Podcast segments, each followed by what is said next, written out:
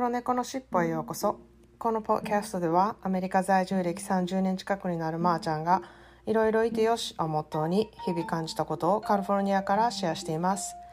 Good morning everyone We've been having a lot of spring shower lately and、uh, my favorite flower Freesia has been loving this shower and blooming really well and I hope、um, you're enjoying this spring shower as well 皆さんこんにちはいかがお過ごしでしょうかえっと昨日は結構センシティブなあの話題だったのかあのすごく反響があありましてあのいろいろフィードバックをいただいてすごくありがたく思っています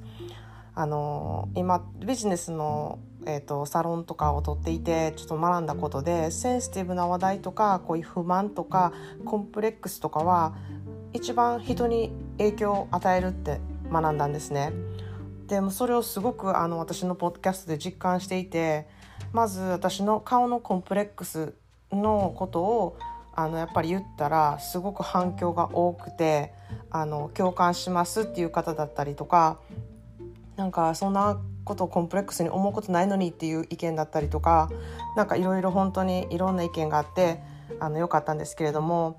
昨日の話題もこうあのいろいろ反響があってこう良きも悪きも私の意見でいろんなことをこう考えて思っていただける機会になったことをまず嬉しく思うのと私は常にこうオープンでいたいのでこう全て共感を得ようとは思ってないんですね。でいろんな意見をやっぱり知ることで自分も成長できると思ってるしこういろんな意見を寄せていただくことがあの自分の喜びにもなっています。で今日はそのフィードバックからあのあのいただいた意見とかをシェアあのしたいのでここでいくつか紹介したいと思います。まずあの中国の言葉でこう攻めに行ってもよし守りに入ってもよしっていう言葉があるらしいんですね。でその中国語のあの言葉をあの友達が送ってくれたんですけれども何て読むかちょっと分からなく漢字がこうつらつらって並んでるだけだったんですけれども一応なんかそういう意味があるらしくってあのめっちゃいいなと思ったんですよ。それぞれのこう立場を楽しめるっていう言葉なんですね。で私が昨日あの話したその女性の選択肢、えっと、お母さんになった時に家で働くかあの家にいて専業ママになるかとかあの働きに出るかとかまたは結婚するかしないかとかなんかそういうチョイスについてそのいろんな立場があってそのいろんな立場を楽しめるっていう言葉らしいんですね。ですごくいいなと思ってやっぱりいろんな言葉を知っていると世界も広がるしあの得することがやっぱ多いなと思います。で言葉が持ってる文化ってあってでその言葉が持つ世界をこうそのままあの受け入れることができるっていうかそのまま得れる学べるってことができるからやっぱり言葉の持つ力っていうのは大きいなと感じました。でもう一人のあの意見というかフィードバックはあのその人が好きな言葉の中に「花よりも花を育てる土になれ」っていう言葉があるらしいんですね。で私は昨日あの言った言葉にあの置かれた場所で咲きなさいっていうことだったんですけれどもこう自分自身がしっかりそこで根を下ろしてどっしり生きていくからこそあのいいんだみたいな感じの言葉らしいんですよね。花よりも。花を育てる土になれっていうことは。でもあのその彼女は自分はずっと土を作る役目だとばっかり思ってたんですけれども私のそのポッドキャストを聞いてまだまだ咲けるんだっていう気づきがあったらしいんですね。で確かにあのそのあの置かれた場所で咲きなさいっていう本の中にもそこで根をあのどんどん咲けなければ咲くことができなかったらこう根をどんどん下ろして土にあの土台を作っていくっていうかそういうことも大事だみたいなことを書かれてるんですけれども私はそれ以前に別にそこにとどまる必要はないんじゃないかなと思っていて種のままいろんなとこに飛んでいくのもありだなって思ったりもするしあの、まあ、そういうところでこう私も置かれた場所で咲きなさいっていう意味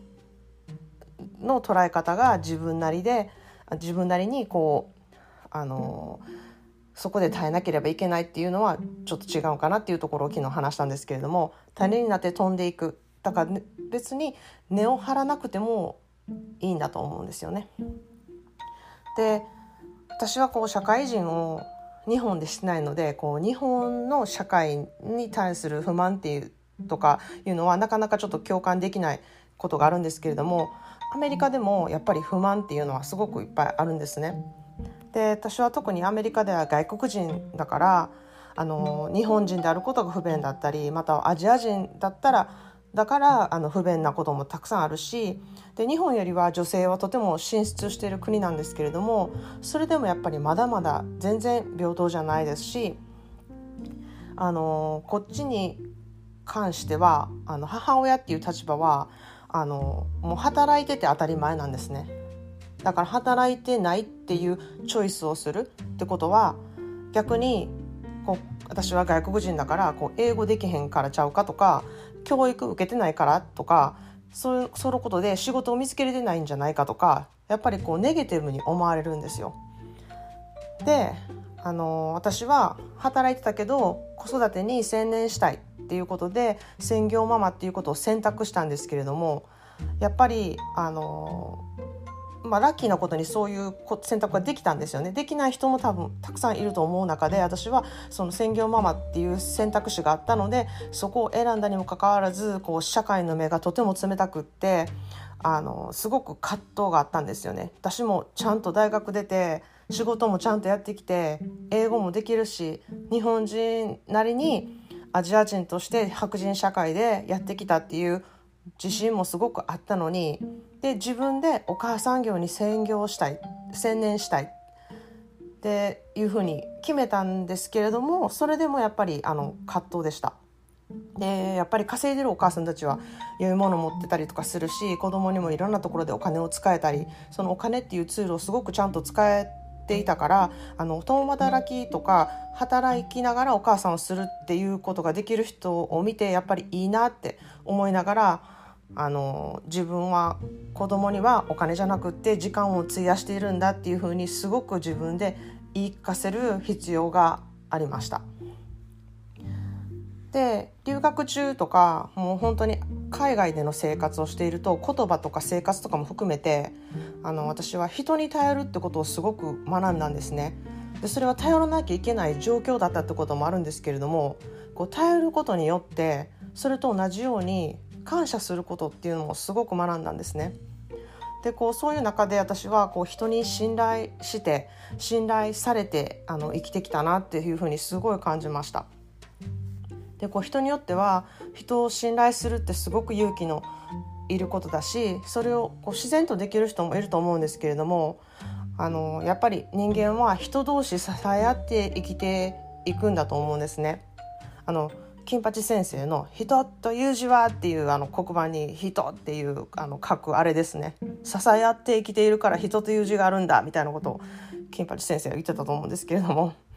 で、まあ、私もあのそんな風にこう人と人が支え合ってあのそういうことにこう生きがいを感じて年を重ねていきたいなと思いました。今日も最後まで聞いてくださって感謝感激雨あられです。では、今日も良い一日でありますように。Thanks for listening. Have a good day.